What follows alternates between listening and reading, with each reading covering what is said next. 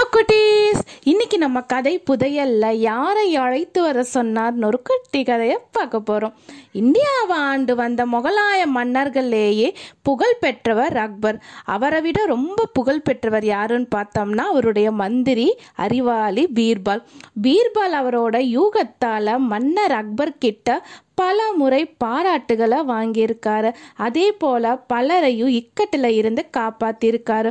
ஒரு தடவை பேரரசர் அக்பர் ஏதோ அரசு பணி காரணமா அவசர அவசரமா புறப்பட்டுக்கிட்டு இருந்தாரா?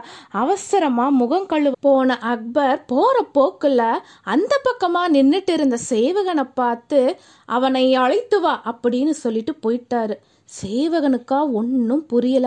அவனை அழைத்து வான்னா யாரை அழைத்து கொண்டு வருவது? அப்படின்னு ஒன்றும் புரியாம குழம்பி போய் இருக்கான் மன்னர்கிட்டையும் கேட்க முடியாது. என்ன செய்யறதுன்னு தெரியாம சேவகன் ரொம்ப நேரம் யோசிச்சுக்கிட்டே இருக்கான் அரண்மனையில் வேலை செய்கிற ஊழியர்கள் கிட்டையெல்லாம் போய் கேட்கிறான் இந்த மாதிரி அரசர் போகிற போக்குல அவனை அழைத்துவான்னு சொன்னார் சொன்னாரு. யாருன்னு எனக்கு தெரியல. உங்களுக்கு ஏதாச்சும் தெரியுமா? அப்படின்னு கேட்குறான் எல்லா ஊழியர்களும் எங்களுக்கு தெரியாது புரியவே இல்லை அப்படின்னு பதில் சொல்லிடுறாங்க. சேவகன் கடைசியா மந்திரி பீர்பால் கிட்ட போய் அவனை அழைத்து வான்னு அரசர் சொல்லிட்டு அவசரமா போயிட்டாரு.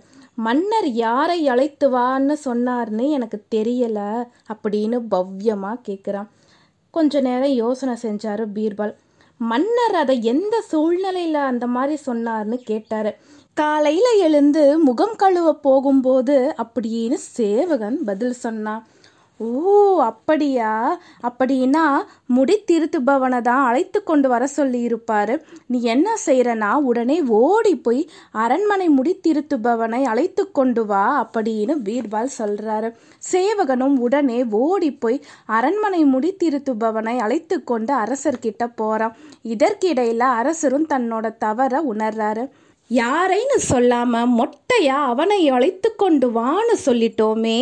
சேவகன் யாரை அழைத்து கொண்டு வரப்போகிறானோன்னு அரசர் யோசனை செஞ்சுக்கிட்டு இருந்தாரு.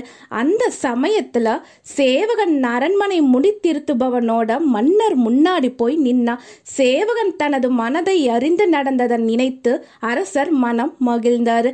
சேவகனோட யூகத்தை மெச்சி அவனுக்கு பரிசுகள் கொடுத்து பாராட்டினாரு. சேவகனும் மந்திரி பீர்பாலோட யோசனையால தான் நம்மளோட தலையும் தப்புனது அரசர்கிட்ட இருந்து பாராட்டும் பரிசும் கிடைத்ததுன்னு நினைத்து மனம் மகிழ்ந்தான். சமய சந்தர்ப்பத்தை தெரிஞ்சு நடந்தோம்னா எல்லாருக்குமே பரிசும் பாராட்டும் கிடைக்கும்.